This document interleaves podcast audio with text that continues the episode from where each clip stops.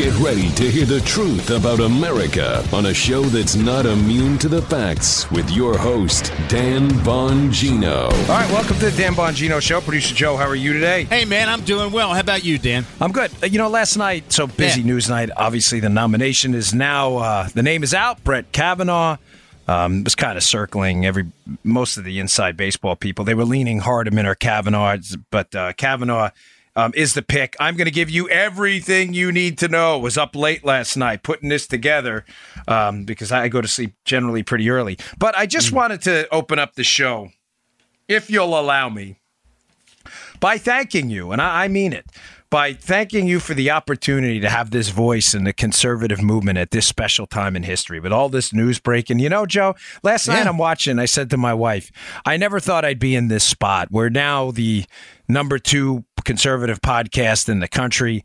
Uh, We've become a significant player. This is all due to you, by the way. I mean, yeah, I put out the I put out the content, but you all have shared it with your friends and everything, and I just want to thank you. I mean it. I know I've said that before, but this is not some empty gesture. I was uh, last night. I was really touched that at this special time in history, with all these great things happening in this Trump presidency and the tax cuts and the Supreme Court nominees, um, and and the the bending of the arc of history back in a positive direction after 8 horrible years of Obama.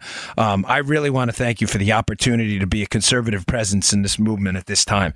Uh, that is uh, sincerely meant. I am. Um, last night I felt really special, and it, it the conversation happened because of a another incident. But uh, And me right along with you, the, the same feelings. I'll never forget, just real quickly, Yeah. the first time I suggested this, and you looked at me and you said, You think I can do that? Can I, do that? I know. You remember we did it in my that? basement once a week, and we got our first hundred listeners. We thought it was the greatest thing ever. Oh. I remember it cost us about ten thousand dollars to start it, and my wife and I didn't have a lot of money. We were like, "Gosh, if this thing fails, what an embarrassment!" And now it's uh, this um, you know multi-million dollar enterprise due to you all. And Thank uh, you all. and- Yeah, very it's much. um, it's really I appreciate it. But something happened yesterday, and you know when you're a content producer and other people request your services, I get very upset when people don't follow through. So last night I was in a particularly salty mood, and then that's what uh, that's what uh, rescued me. I thought, gosh, am I lucky to be uh, to have this show right now? So I don't need any I don't need anyone else. I have you.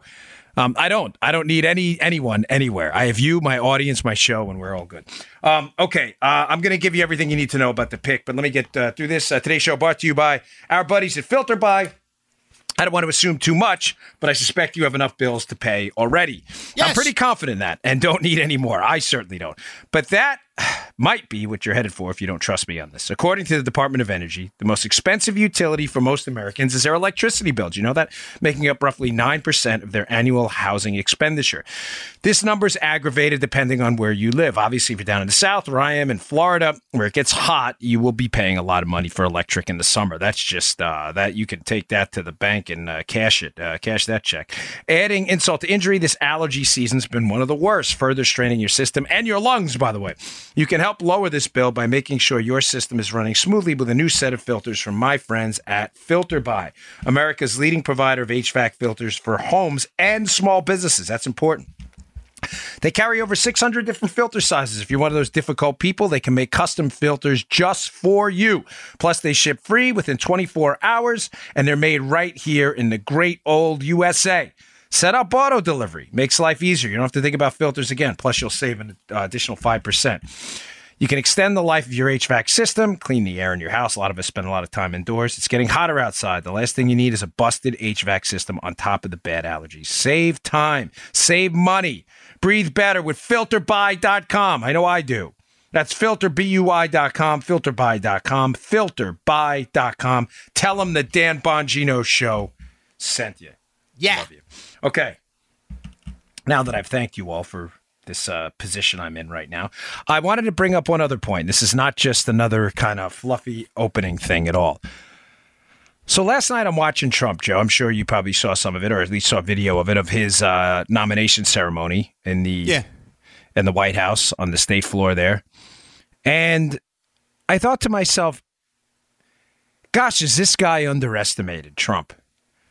This is the great stain of the media and the far left movement, stain on their political souls, their continued underestimation of the political powers and intelligence of Donald Trump. You know, um, I get it. I understand how his gruff style, I mean, it doesn't bother me because I'm from Queens, where Trump is from, and everybody talks like that. Um, that's just how I, I know some really super smart guys from Queens, New York, who talk and act the same way. It's, um, I've tried to explain the Trump psyche based on where he grew up in Queens to people, and and and, and some get it and some don't. I know this because I, I grew up there. I spent most of my adult life in Queens, New York.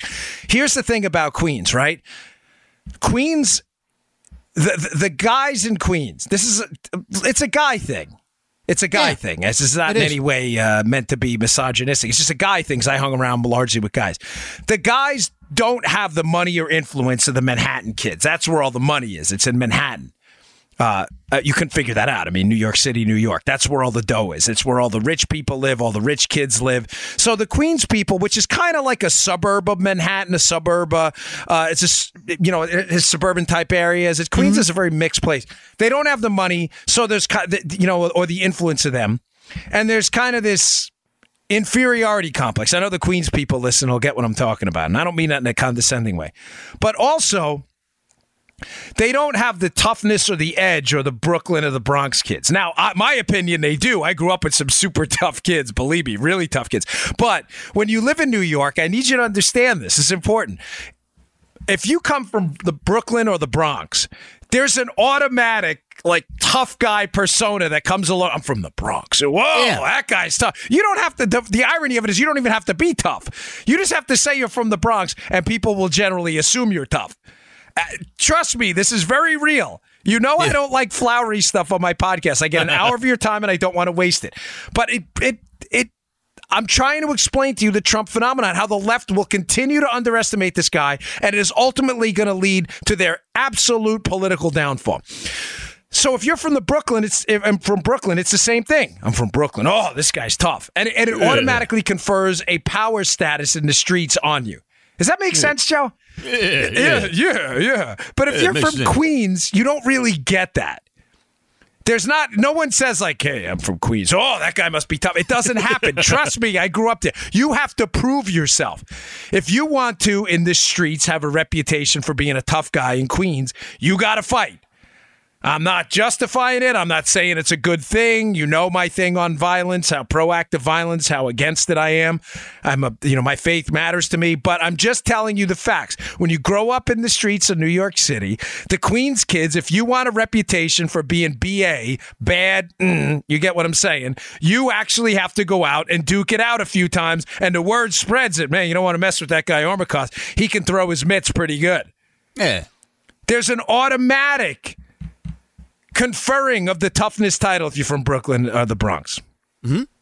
Now, again, there's an automatic conferring of a status title if you're from Manhattan. Oh, I grew up on the Upper East Side. Whoa, look at this guy. He must know people. There's none of that from Queens. Nobody goes, hey, I grew up in Glendale, where I grew up in Queens. He goes, oh my gosh, he must be a real player. Nobody does that. Trust I me. mean, where'd you grow up? Queens, for heaven's sake. Queens. Yeah, yeah Queens. Queens. It just don't. It doesn't, it doesn't have tough. this edge to it, you know. It's just the, the, the. Bronx with a Yeah. D, the Bronx. Bronx. And people yeah. are like, "Oh, don't mess with that guy." I grew up in Liberty Park up there in Glendale. this doesn't have that. You're right, Joe. Like an edge to it. Okay. Yeah. This explains the phenomenon of Donald Trump and why he acts like he does. I've said this before, but it's important to understand why he's always underestimated. I watched him last night because he has that. I've always got to impress you, Queens thing with him. Always. And that's the Queen's thing. I have to impress you. I have to fight. I have to verbally fight. I have to pick fights on Twitter. I have to constantly, t- and I'm not knocking the guy. I'm, folks, believe me, I've been there. I have to tell you how rich I am. I have to exude bravado. That's a Queen's thing because it, it there's a constant inferiority complex because they they're constantly told they don't have the status of the Manhattan kids and they're not as tough as the Brooklyn Bronx kids. So they always have something to prove. I'm the same way. I've always been like that. I understand Trump, I think, like few commentators do, because I know exactly what he went through. That explains the hyperbolic language, the proud chest, the big, bold hand actions when he talks, right, Joe? He's always talking with his hands. That's a Oh, Queen's thing. Hey, but hey, I wish I had a, a ditto cam right here. Semaphore, yeah. Yeah, that- right. The hands are always going in some Yeah. direction. It's like he's signing or something like that. You know, that's Trump. Now, that leads people to constantly underestimate who this guy is. They think he's adult. Uh, he's just a big, loud, obnoxious, braggadocious guy. But watching him last night deal with now his second Supreme Court pick in what is unquestionably now, folks, you're you're not living in the real world if you are still a conservative insisting that this guy's president uh, presidency hasn't been a success on the margins. You're not living in the real world. You're living in an anti-Trump, deluded, uh, crazy uh, ecosystem atmosphere of stupidity. I can't explain anymore. There have been some setbacks. Um, there have been some some you know foreign policy hits and misses, but to suggest in any way, shape, or form that the Trump presidency has not been a success is absolute idiocy at this point. And I watched him last night give this speech and nominate another stellar appointee. Now, I wanted uh, Mike Lee. I would have settled for uh, Barrett, but Kavanaugh is a stellar appointee. I'm going to get to that in a second. And I'm thinking, gosh, they continue, Joe, to underestimate this guy, and he continues to steamroll them at every single opportunity. And I, I thought about it because I watched him up on stage with this. I mean, does, have you ever seen, Joe, anyone with a resume like Kavanaugh? Did you, Oh, hear, did you see this guy's resume? Yeah. I mean, it's it's almost like it's made up. It can't be real. Ivy undergrad, Ivy law school, teaches law at an Ivy, basketball coach for his kids, clerked for some of the you know greatest legal minds, um, clerked at the Supreme Court. I mean, the guy's resume reads like if you if you went online and put fantasy resume generator for a law guy, you'd get Brett Kavanaugh's resume. Now, think about this, buddy. What did Brett Kavanaugh with that resume? A, a resume in the top zero zero zero zero zero one percent of humankind. Mm-hmm. What did he never do? He never made a billion dollars, and he never won the presidency with absolutely zero political experience. He needed Donald Trump, that guy, to get his appointment. Don't ever forget that. Next time you hear someone talking down Donald J. Trump, oh, he's a big goof, a big braggadocious, oh, he's such a buffoon. Really? You sure about that?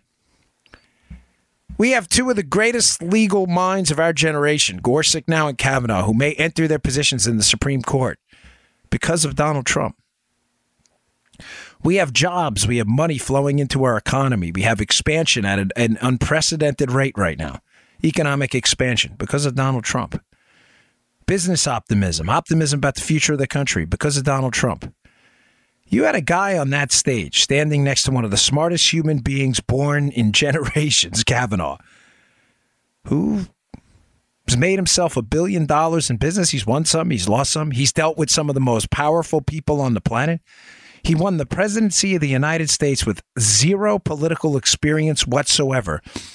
A mound of people itching at every opportunity to kneecap him, to break his legs, with an unprecedented government spying operation, a weaponized government marshaling all its forces against him, and against a Democratic nominee that had unified support against him. And he won one of the largest electoral college landslides we've seen in the last few elections. I sat there last night very proud of this guy. Listen, I know he has his faults. Gosh, I do. I tell you all the time. We're all sinners, folks. You know, Christ uh, put us here with free will, and it's that free will that that is the fight. The fight against lust, greed, envy, rage, anger, gluttony. The fight against all of that. That is the fight. No one was put here with the the uh, the absolute skill and strength to defeat that at every opportunity. He's got his faults, no question about it. But man, this guy is something to be proud of. And don't listen to the liberal nonsense about, you know, I, I get it. There have been mistakes. We've seen it. There's always a checkered past with anyone. But this is a guy who's done incredible things. And I was very proud last night. That's where this whole thing comes from about me thanking you all. I was very proud last night that I supported him and voted for him. I think he's doing a tremendous job. And watching him last night with these incredible people and knowing that these incredible people wouldn't be where they are now without him, a guy the left and the media constantly pans. I really felt good last night. I slept comfortably, knowing I made the right decision. And you should too. God bless this guy. He's really doing a tremendous job. and we all need to get behind him, and it's time to get behind Kavanaugh. Sorry if that took a little longer, but uh, really, if that I that I had even a small role in any of this movement is just was flattering to me last night because I watched them on stage and I thought, yeah, this is what it's about. And the fact, Joe, Yeah. more thing that the people who are trying to take him down are such small, inconsequential gnats on the butt of humankind. Media people who just have no, I mean, nothing. That a billion dollars, they barely made a hundred thousand dollars in life. They've never generated any income in small business. Um, they couldn't even. Uh, Trump went to an elite business school. Business school, they had to go to journal. Listen, I'm not knocking journalism as a do whatever you want to do. That's fine, but let's not be uh, silly here, folks. Journalism is not organic chemistry, and if you think so, then I highly recommend you go back and take an organic chemistry course and find out how difficult it is. Okay, this is a guy who's dealing with media people who all they could do is write op- opinion based pieces disguised as journalism to scrap together a few pennies to pay their rent, and he's the one, and the media people think he's supposed to answer to them. It's almost a joke and a bunch of loser like politicians on the Democrat side who've never even had a real job. Listen, I get knocked all the time for running for office and not having come out successfully. Hey, man, at least I had the guts to get in there and had a real job before that. Right. These some of these guys in the media and these Democrats specifically have never even had a real job. You know?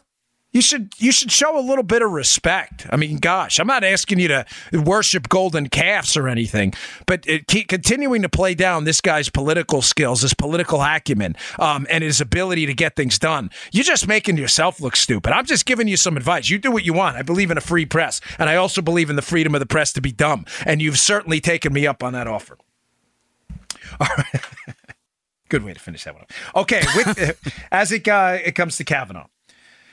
Uh, here are some positives. I, am going to give you, as I always do, some ups and some downs. I, I really, really liked Mike Lee. You know that. Uh, I also liked uh, Amy Barrett. I thought she would have been great as well. Um, I'm not. A, I don't object to Kavanaugh in any way. I just, you know, think I'm hearing rumors, Joe. He's saving the Amy uh, Coney Barrett pick for Ruth Bader Ginsburg if she Yeah, happens to step aside, woman for that. a woman. Yeah, there's some. Pol- I mean, listen, I Yeah. hate it that we do this identity politics thing. Um, I really do, but that that's what I'm hearing. I don't know that for a fact, but I'm hearing it from some pretty credible people that the if Ruth Bader Ginsburg is to step down next, that Barrett, uh, that's why they're saving her for that. She would be a tremendous pick. But here's some positives and negatives about Kavanaugh, and I have a really please, folks. I know I always ask you to check out the show notes. Please check them out up Bongino.com today. I have six or seven really good pieces that will give you everything you need to know about this fight going forward about Kavanaugh. They're really good. Go check them out. Subscribe to the email list. I'll send them to you. Okay, positive number one. Um, he rejected a balancing test on the Second Amendment. In other words, we got to balance, you know, the state's needs for security and all this other stuff with the right. No, no. He's like, that's not what the Constitution says. The Constitution says you have the right to bear arms and it shall not be infringed. So Kavanaugh, I'm convinced, is solid on the Second Amendment. Big positive number one. The ba- anytime you hear a balancing test, that means the Democrats are looking to take away your right to defend yourself. So he was solid on that with an opinion in the D.C. Heller case, right? He's challenged uh, Chevron deference over and over again. Now, this is the irony of this. I'm gonna, this is point number two Chevron deference. The takeaway. Your Looney Tunes liberal friends will constantly tell you that oh, Trump's a fascist, Joe. He, he's craving this unlimited power. He's going to destroy the country. He wants to be I've the heard. emperor. Yeah. Well, what's interesting about this is he appointed someone to the Supreme Court. Excuse me, he nominated someone to the Supreme Court. We have the advice and consent role of the Senate. Nominated a man to the Supreme Court, in Brett Kavanaugh, who has openly written opinions that would limit the president's power. Chevron deference, in a nutshell, is a case that allowed wide latitude in the interpretation of administrative state statutes, you know, bureau- EPA uh, mandates and things like that. It allowed a wide interpretation. Obama and his team used this deference to the, that's what Chev- it was a case. It was a Chevron case. This deference to uh, the administrative state and the executive. That deference expanded presidential power by allowing them to interpret things because the legislative branch didn't write the laws clearly enough. You you tracking me, Joe? Yeah. The way it's supposed to work is the legislative branch obviously writes the laws, the executive branch faithfully executes those laws, mm-hmm. and the judicial branch will interpret these conflicts from them, uh, generally interpret the constitutionality of that.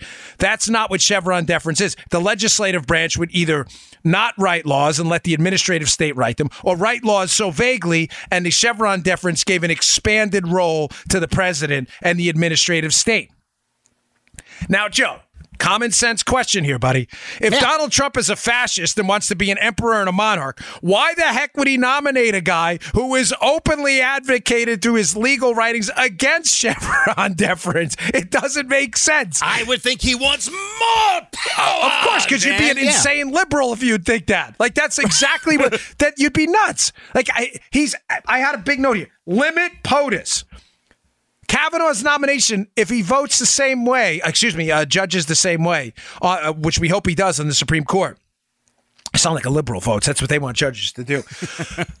it will limit the presidential power. But again, arguing with liberals is, eh, I'm sorry, is useless. When you argue with liberals, remember, you're always arguing for the third person. I can't say this enough.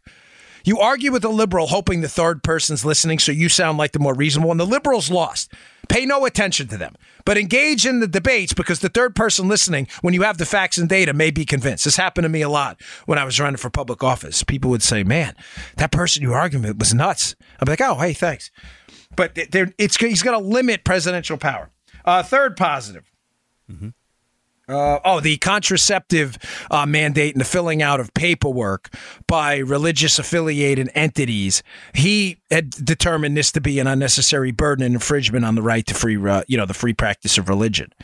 Uh, that that's a good thing. So I think we're going to have him firmly in our corner on that. Good on guns. Good on limits on executive power, which is excellent.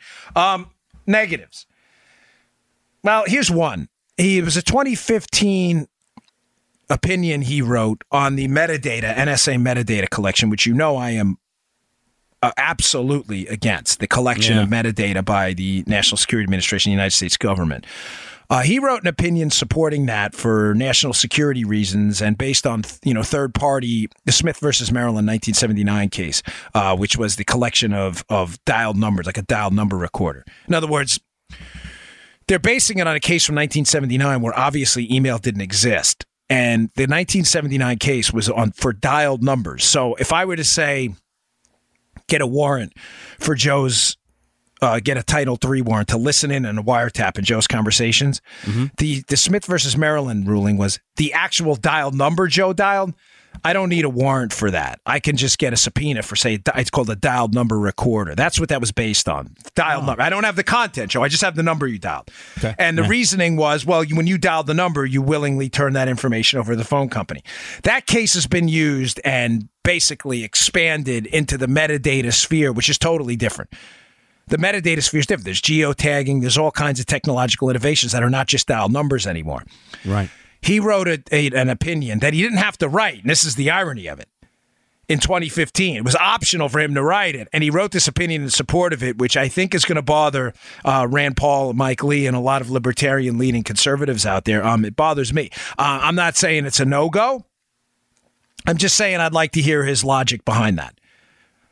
Um, also, one kind of semi negative, I say semi negative because it depends on how you look at it don't, don't believe the hype about. There's a lot of push out there from some groups saying, "Well, he wrote the pathway towards the John Roberts Obamacare defense in the Supreme Court." That's not really it, folks. I don't want to go into it in too much detail because it's, it's going to take up a lot of the show. But his objection to it was that they didn't have standing yet. He didn't save Obamacare. The tax hadn't yet taken effect. I think it was more based on a limited government approach that I'm in the court system, I'm not in the legislature, I didn't write Obamacare, so don't come to me with your complaints kind of a thing. So that's why I say some people are painted as a negative. Uh, not so much. And now the metadata one, yeah, I, I, want an explanation on that. The Obamacare one, I think, is more of him limiting his own judicial power, saying, hey, you wrote a crap law on Obamacare, fellas. You guys figure this out. you get it? Mm-hmm. So I don't have really that much of an issue uh, with that part, especially when it came to standing. Those are the positives and negatives on um, on Kavanaugh. Okay. Um, I want to get to this now. This is important. I got a great email uh, yesterday from a listener. I want to explain why this is going to be an issue now, a significant issue for liberals. Disappointment. This is going to be huge if he is. Excuse me. This nomination. I don't want to say that wrong. If he is in fact confirmed by the Senate, this is going to create a big issue for libs. But it's a problem, Joe, of their own creation. All right. Before we get to that. All right. Oh, today's show brought to you by buddies at Brick House Nutrition. We love Brick House. Brick House, my buddies, they've been with me from the beginning. They create some of the most revolutionary nutrition supplement products on the market. I'm really honored to be associated with them. I get really tremendous feedback from their products. Um, today, I want to talk about one of their products, Foundation. It's a great product. Uh, if you're an active person, you don't necessarily have to be a workoutaholic like me. But if you're active, you know, you play recreational sports, even if you're a working mom or dad and you're moving around all day, they have a product called Foundation. And it's like giving yourself two extra gas tanks without going too much into the physiology of it.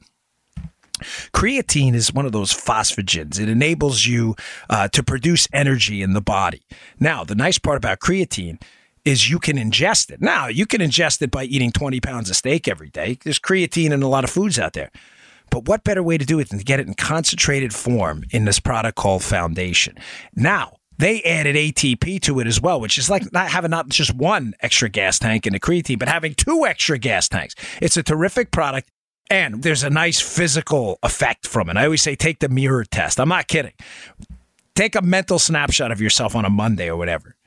Pick up the product, give it like five, seven days to load and then go check yourself out in the mirror at the end of the week. You get your muscles or they tone up. There's this muscle volumization effect inside. It's terrific with this product. People love it. I had a guy who emailed me a little while ago. His wife was really happy.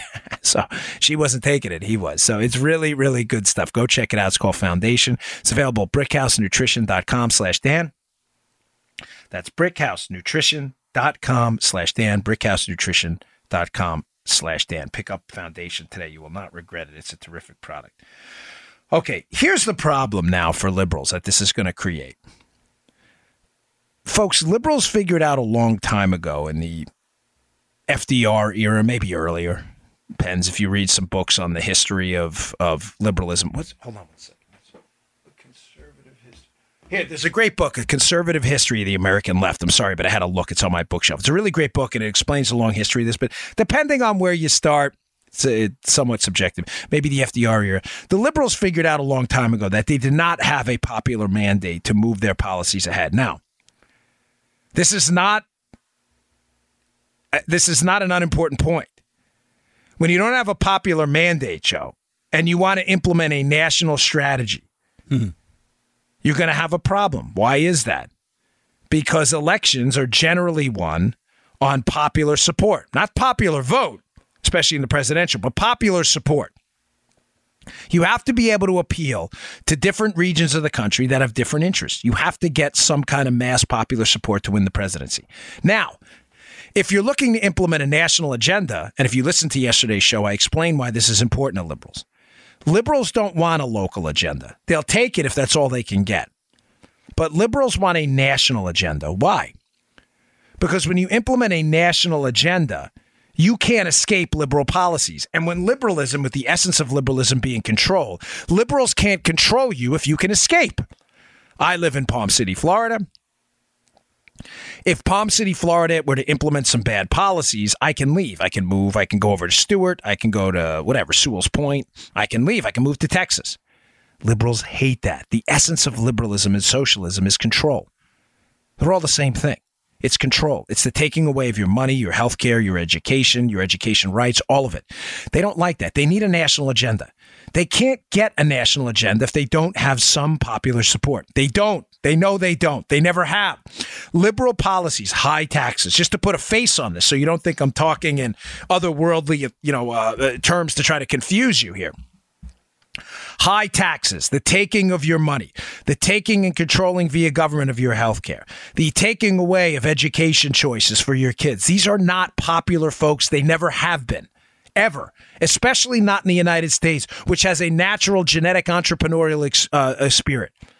I've explained this to people over and over. The people who come to the United States are very entrepreneurial. They want to work. That's why they're here. There's something in the gene code of people who've shown up on these shores and the people who fought the revolution and passed those genes down. They do not want to be subjugated. I'm not saying it's completely unique to the United States, but I'm telling you, you're darn right should be proud that you live here because there's something in the gene code of people who come to the United States and people who were sons of the revolution here that they will not be subjugated. They don't want their money taken, they don't want their health care taken, and they don't want their kids' education choices limited. They don't. That is the essence of this country. The Democrat liberal socialist agenda is not popular. The Democrats post FDR figured this out and they realized they can't legislate it because to legislate it, you need what? Legislators who get what? Elected. You can't get elected if there's not a popular mandate for what you're doing. Now, leave it to the socialists to figure an end around in their in their in their endless quest for power. Remember, the ends justify the means, the central tenet of communism, Marxism, socialism, it's all the same. Euphemisms for government control, right? The end around has always been the courts. Always. So the liberals have engaged in a multi decade effort to stack up the court system at the state, mm-hmm. federal, and local level with a bunch of legislators from the bench who will invent rights they can't get passed by popular uh, support. They can't get a massive nationwide late term abortion bill mandating its legal. They can't mandating its legality. Should have finished that because it's not popular. People don't believe in that. They couldn't mandate in states a national, uh, you know, referendum on on making gay marriage legal. They couldn't, whether you agree with it or not, folks. They couldn't get it passed. Matter of fact, states had put, uh, put in constitutional amendments saying no. So what they couldn't get done with their liberal agenda, they pushed through to the courts. Hence Roe and Obergefell, however you spell the name of the case. Uh, excuse me, say the name of the case. They had to push it through in the courts. The courts were always their weapon. The courts were their de facto replacement for legislative inability to get people elected to pass an agenda they wanted to pass. Does this make sense? This is oh, not yeah. an uncritical point here. Uh, uh, uh excuse me. Uh, this is a critical point. Yes. I'm speaking in Yoda isms, Yogi Berra isms. But I'm so obsessed with this that you understand this. You you have to this is their legislature, the courts. This is why they're in such a panic over this. Why would think about it? Let me explain this another way. If Kavanaugh is what he says he is, and Gorsuch now we know certainly is, and he says we are only going to interpret the laws as you write them. That's what the Chevron deference is. I just want you to write clear laws and I will follow them regardless of my political ideology. Why would you be worried? Joe, am I wrong? If you're a liberal who is so confident that confiscatory taxes, government controlled medicine, um, you know, men in the women's room, government control of education in an absolute fashion is so popular, and you can write those, you can, and by the way, you can, you can write those laws. Right, Joe? You can write a 99.8% yeah. tax rate. Nobody's stopping you.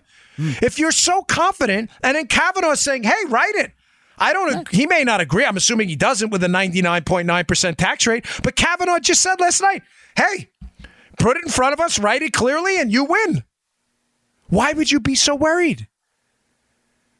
They're worried precisely because their ability to coerce people through the bench, through writing new laws from the bench and fabricating new rights is going away. And they don't have the backstop conservatives do. The backstop conservatives have when they lose in the court system and lose court appointed nominees because there's a Democrat nomin, uh, nominee, uh, excuse me, Democrat president. The, the backstop we have is we can actually write laws because there's popular support for freedom. The liberals have no backstop. They only have the courts. They can only legislate from the bench because they can't, on a mass scale, legislate uh, through popular support, enough legislators into offices to write laws that don't have popular support. This is the problem. Now, I got a great email from a woman. She really enjoyed when I went into that.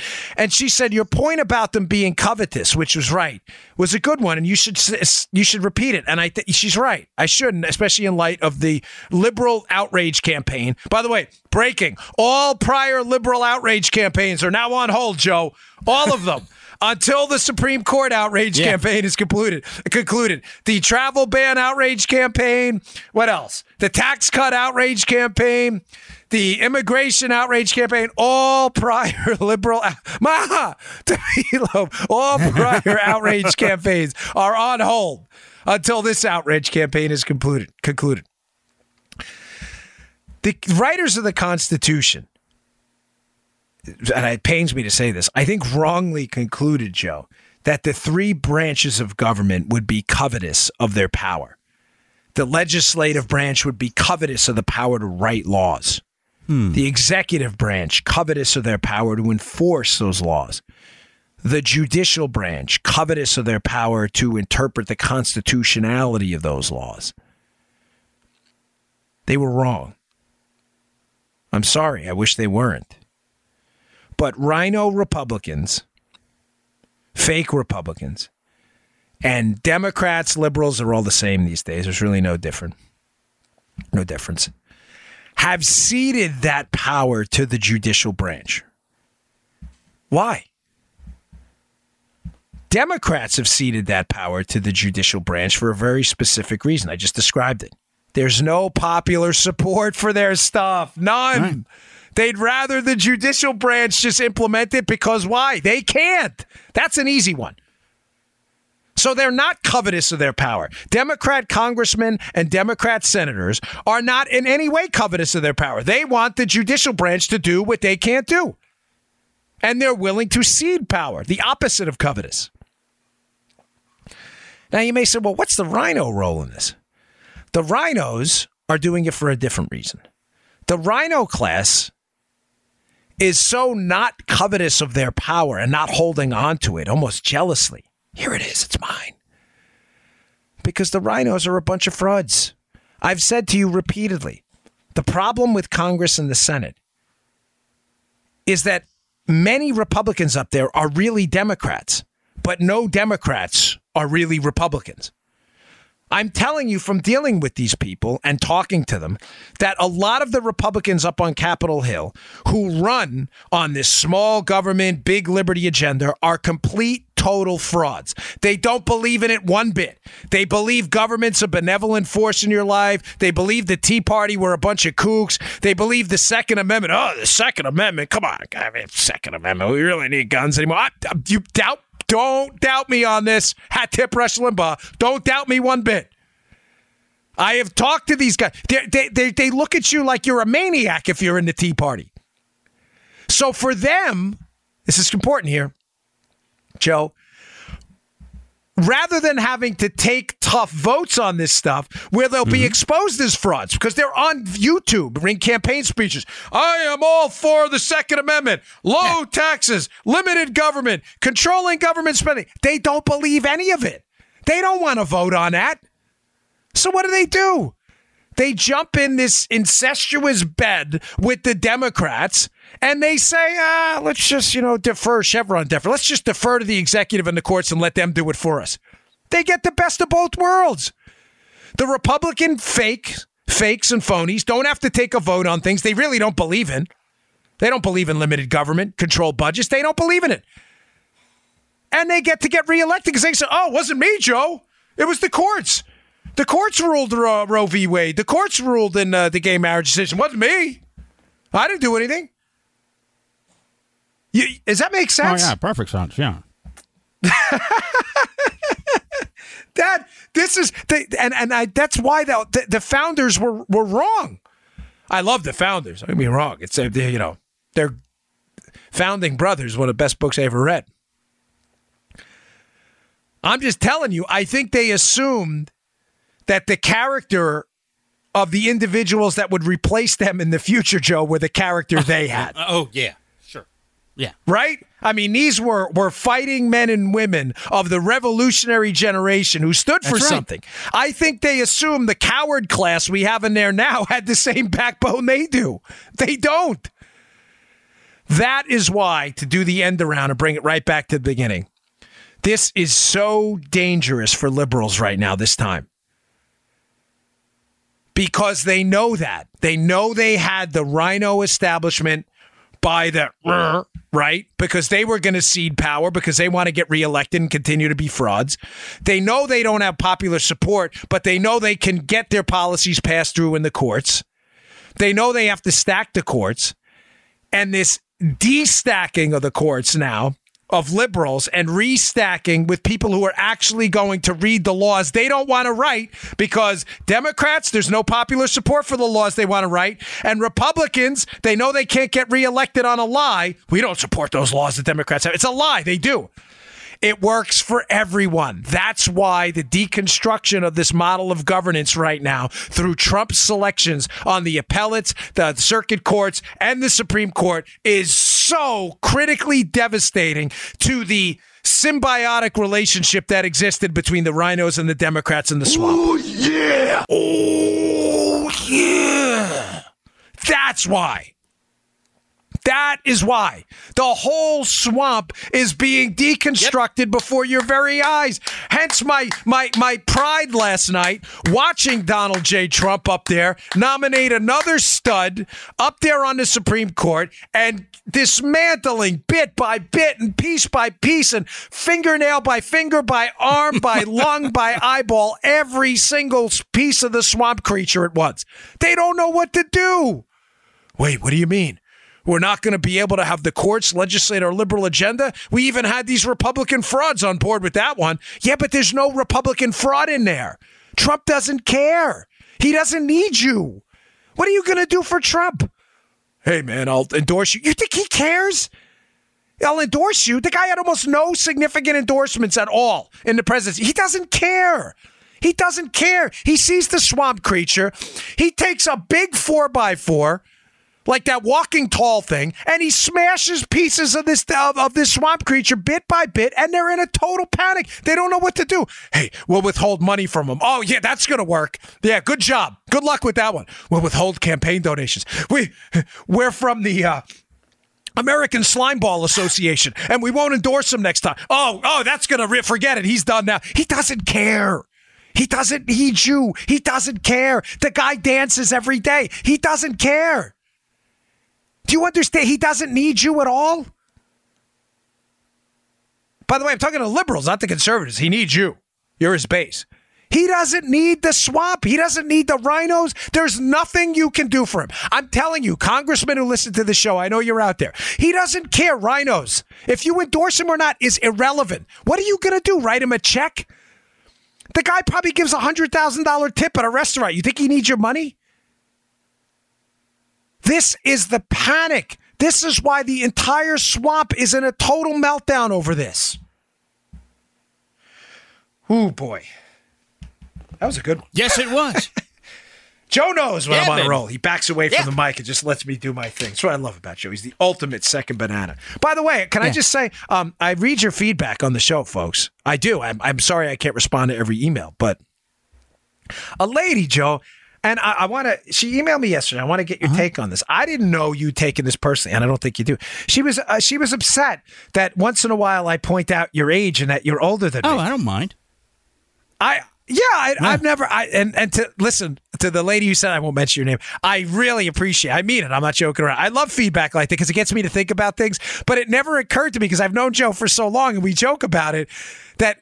Joe, by the way, looks like Elvis in his 30s. He doesn't, not the gravy sweating Elvis, like the young, Elvis, not not the older one who could barely breathe on the stage. Joe looks pretty good for his age. So, to the lady, I, let me publicly apologize to you. But Joe, I don't think needs it. If he did, I would never. I don't mind at Joe. I all. love Joe. Not at Okay. all. I, I when I say it, I mean it more as a senior status and his experience in the world. Joe's done a lot of things. I don't. Uh, I never mean it as any kind of offense, but I do appreciate the feedback. Things I never think. Thank of, you. know? Matter of fact, on my NRA TV show, some lady thought I was taking a shot at my producer on the air, producer Denise, and I absolutely was not. We're great friends too.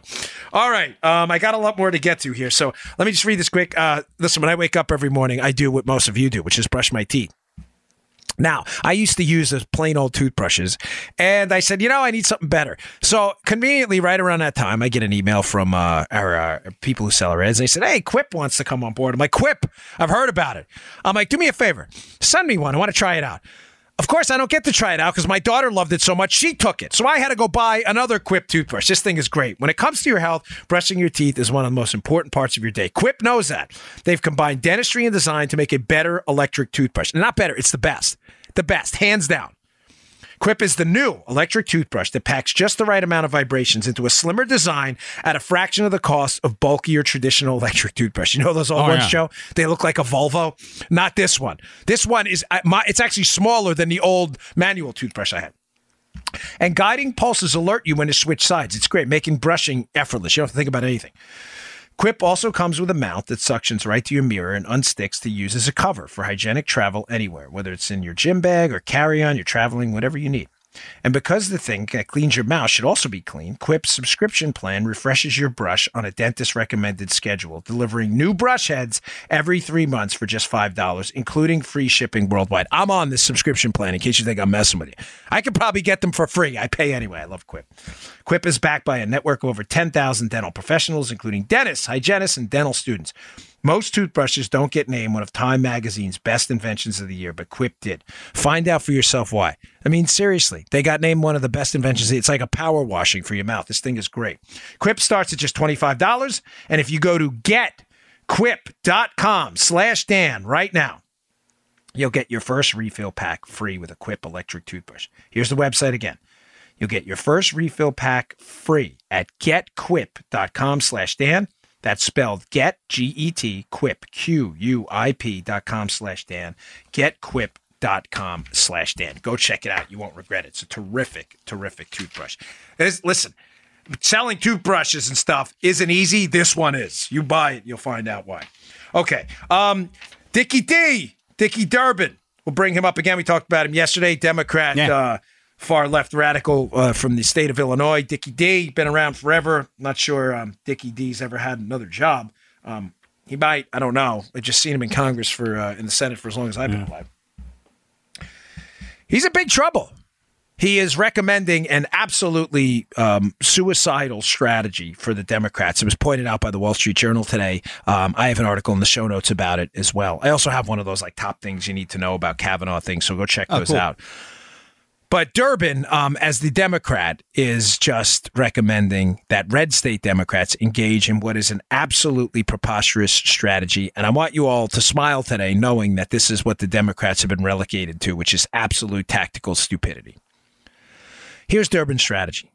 Durbin went on Meet the Press, and Durbin suggested that Democrat senators in heavy Republican states, believe it or not, there are there are many of them. Claire McCaskill in Missouri, Joe Manchin in Virginia, Joe Donnelly in Indiana, Heidi Heitkamp in North Dakota. There are quite a few out there. These are Democrats who somehow managed to uh, pretend to be Republicans long enough to get elected in red states. Some of them, which went for Donald Trump uh, in West Virginia's case by 40 points. Durbin realizes that there is going to be massive political pressure for these red state Democrats to vote for Brett Kavanaugh as the nominee.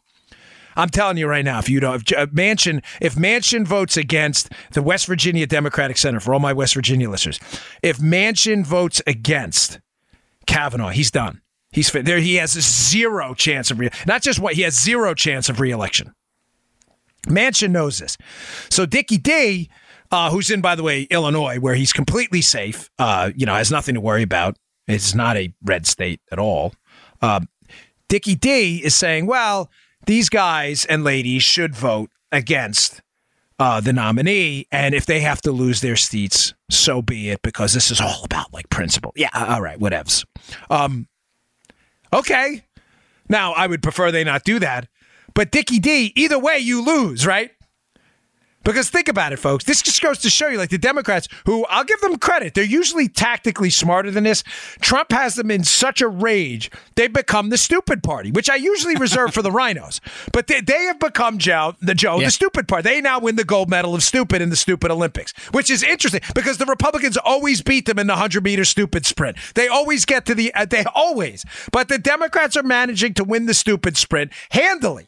They're, matter of fact, they're winning it by multiple lengths. It's because they're desperate and they can't control themselves because they hate Trump so much. So think, walk this through, folks.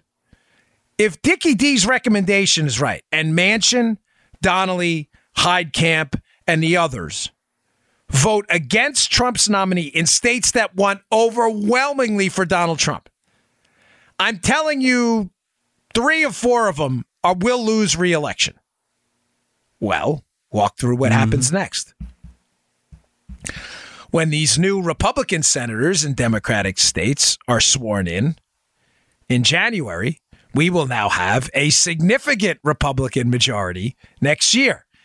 We don't have a significant majority now. Without John McCain, uh, basically, we can't afford to lose any Republican senator now in this nomination. If we bump it up, Joe, to 54 Republican senators, we can lose quite a few and still get a nominee through. Meaning what? You can nominate someone even more conservative because you don't have to worry about rhinos like Susan Collins and Lisa Murkowski bailing on you. This is a suicidal, idiotic strategy by Dickie D. You get where I'm going with this, Joe? Yeah. Okay, you win. All all of your Democrats, you've unified them. Durbin, unified them. They're all voting against mm-hmm. them. All of them lose. Now we've got 54, 55, maybe 56 Republican senators. Trump's just going to, what do you think? He's going to keep the seat vacant? He then resends someone up, potentially even more conservative, if possible. Who gets, uh, who gets, and now you're down. By the way, you're down three, four Right. senators you would have maybe had otherwise, and you get a more conservative nominee. Do you understand? They this is the the psychosis of the Democrat Party right now. Psychopathology is set in and set in deep. they don't know what to do. They're in a panic. Matter of fact, on my NRA TV show later, I'm going to show some video. Chris Coons, Democrat senator uh, from Delaware, who was one of the guys with the hashtag "We Need Nine. Uh, we need nine was a hashtag when Merrick Garland. Remember when Obama put up Yeah. Merrick Garland at the end of his term, and Mitch McConnell and hat tip to McConnell for this brilliantly put the kibosh on that. They only had eight justices. So Coon, Chris Coons, it was like, we need nine. He put a hashtag out, we need nine. Now it's funny. Same guy, same guy. Bill Clinton on a golf course. Same guy, same guy for you old school listeners there. That's our Rio Linda from the Rush show. If you're Rush says Rio Linda. If you're not listening, you have no idea what same guy means. Same guy, but if you're regularly, you, have, you know well, you know exactly what. Same guy. Chris Coons is now out saying, Joe, no, no, no. If there's another nomination, or even now, we he's even now with Kavanaugh, we don't need nine. Put the hold on Kavanaugh. We're good. We don't need. You just put a hashtag. We need nine. Now it's we need eight. It reminds me of the guy in something about Mary. What was it? The seven minute abs or eight minute abs? I got an idea. Six minute abs. Six minute abs. This is the same guy, Coons. We need nine. Hashtag. Uh, hey, fellas, on my Twitter account, delete that. Well, now we need eight. But, sir, you just sent out we need nine a few months ago. No, no, no. Now it's a Republican in the White House. Now we only need eight. You get what I'm saying, folks? He, he needed nine when he wanted Merrick Garland through under Obama. He even hashtagged it. It's the same guy now saying, no, we don't need nine. We should keep the seat vacant because Trump nominated a guy. This is crazy. They are the Democrats are on a suicidal political tactical meltdown. They are walking like lemmings off a cliff. He literally hashtag we need nine. I'll be going into this later with some video on the NRA TV show at uh, 5.30 p.m. Eastern time if you want to check it out. It's free, NRATV.com. I think you just got to put an email address. And not gonna, it's not, there's no charge. Don't worry about it. Okay. It's so funny. All right, what else? I had four or five things. You have that cut on Yeah, man. All right. Uh best thing. Yeah, let's do that. So Tucker Carlson, I love Tucker. Last he's the best. He's by the way, off the air, he's like the nicest guy ever. I don't like to bore you with personal stories, but my wife and I got to spend a little bit of time with him in Dallas when I was at the NRA convention. He was doing the show from there. He came outside, Joe. I'm not kidding, and spent probably a half an hour talking to me and my Wow. wife. cool. And I'm not talking about like, t- I'm just I'm just the nice. I'm not kidding, folks. The nicest guy you have ever met in your life. Could not. Fl- he always makes a point to flatter everyone around him too. What a real gem of a human being. So Tucker, who I, I love his show on Fox, he had Cornel West on, a radical far left professor from Harvard, and I just wanted to hit on this again. How ridiculous people who try to justify socialism, who don't even understand what it is, are. This is Cornel West trying to defend the absolute depravity in socialist Venezuela right now. Has Play it struck you as interesting that it's never actually worked anywhere? So the question is not what Well, are our never- goals? Our goals are the It's not a same. How do we get there is the question. So what happened in Venezuela? They call that democratic socialism, but they don't have toilet paper, and it's less equal than no, ever. but the, but part of the problem is, though, brothers, that any time there's been the attempts of ordinary people to engage in self-determination, they can get crushed by external nations. Look at U.S. policies toward Venezuela has been very, very ugly. Nicaragua in the same way. We saw that in so many other instances where countries tried to engage in self-determination and they either get crushed, they either get coerced, and they end up oftentimes responding to that kind of authoritarian treatment. So we've never had a chance to really pull it off. So it's only been a movement so far. Ladies and gentlemen, Cornel West is actually a professor at an elite school. Did, what was that? As I said last night, I covered this little bit on my NRA TV show last night. What was that? Was that some kind of word salad? What the hell was that? what was that? Stupid. What did he just say? Self determination? Has this guy read a book on what socialism is? Joe, now socialism is oh, self determination? Ladies and gentlemen, a constitutional republic in, with, with, with negative government rights, in other words, that delineates to a Bill of Rights what the government cannot do to you, is self determination. Communism, socialism, democratic socialism, big government, uh, government liberalism, whatever you choose to call it, where I hate this word, but in this case, literally, not figuratively, the government takes over spheres of control that used to the locus of control in your life in a constitutional republic is you. The locus of control in communism, socialism, big government liberalism is the government. This is not self-determination. You work for money. That money in those systems is turned over to the government that redistributes it to others. There's nothing self determining about that. And there's no amount of verbal judo or euphemistic games or, or nonsense you can put out there, crossword puzzle politics. There's no possible way you can make that self determination. It is. It is the exact opposite of self determination. And I'm blaming it on the U.S., by the way. I, I made this point last night. I'll make it again here. We're at fault, folks. Listen, outside of conspiracy theories, we Joe. Last time I checked, there's not been a major world war where we've attacked Venezuela, right? no. Now you're not a history major, right? no, Neither am I. no. But you're pretty confident in your answer, Uh, right? Venezuela? We have not invaded Venezuela anytime No, no. recently, right? Okay, good. Yeah, I'm pretty confident in my answer too. Ladies and gentlemen, we actually went to war with the Japanese and the Germans. Liberals may have missed it, but it did happen. We decimated them. We beat them handily. They then turned towards freedom and away from government control through fascism, which is the same thing. Turned towards freedom and generally free markets, and are now two of the most prosperous countries on earth after we went to actual war with them. We've never been to war with Venezuela on a mass scale outside of conspiracy theories on the left, okay? And yet the Venezuelans can't get out of their own way. The Venezuelan government, not the people. Why? Because they took control of things they can't handle. Things they know nothing about. The economy, healthcare, the oil business, education, they know nothing about that. The people who run those industries know about it, and they failed. Blaming it on the U.S. is ridiculous. It's so stupid, it defies explanation. I can't believe I'm losing IQ points explaining this to you. Finally, one more thing. I was thinking about this in the bathroom this morning, I'm washing my face, and I'm like, how do I explain to impressionable liberal kids why socialism is so bad, right? And I thought, all right, this is the easiest way. If you're clamoring for something different than you have now, because right now we do not have socialism in the United States, we have uh, generally free markets and capitalism.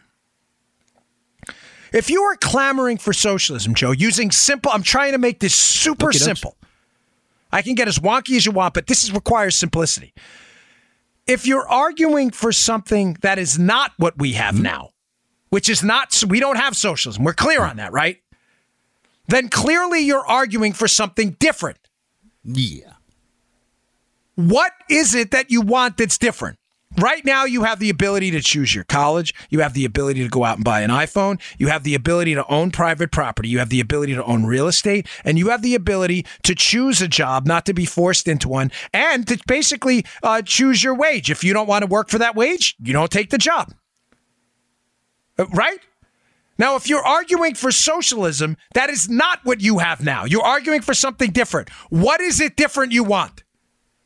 Uh, know I'm serious. What is it different you want? You don't want to own the private property? Explain to me what about free markets and entrepreneurialism and capitalism you don't like? That's the only way to get through to these knuckleheads. I don't want to work. I don't want to work. Good. I'm glad you said that. Maybe that is your, and that that would be a fair defense.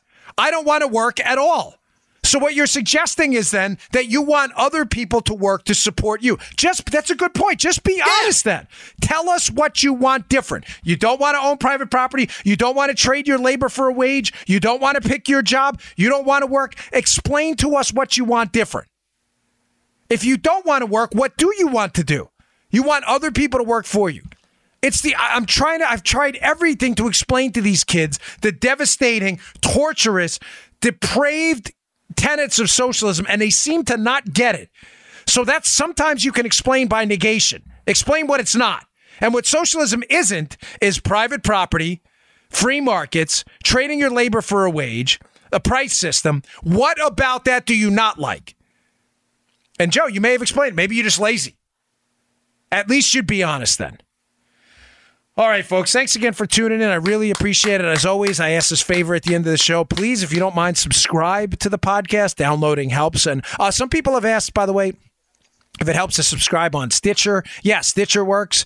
Uh, SoundCloud subscriptions on iTunes are very helpful. Uh, follow on uh, if you follow on all the platforms, we'd appreciate it. iTunes, iHeart, you can follow on iHeart. But it's the subscriptions to the show. It's free. It's totally free. It's painless. You just go to the podcast app on iTunes. You click subscribe. Open up iHeart.com. Go to our show. Click follow. Um, it really matters. I always put the links on my Twitter account. They're on my website as well. Please subscribe. It helps us move up the charts. Yesterday, uh, me and and Joe were number seven in news and politics out of what millions, Joe? Easily. The Joe Armacost, Dan Bongino project for podcasting. We were number seven in the universe of podcasts, which was beyond flattering and to tie up the show led me to uh, shed a tear last night, thanking my audience to my wife about how great you all are. I really appreciate it. You just heard the Dan Bongino Show.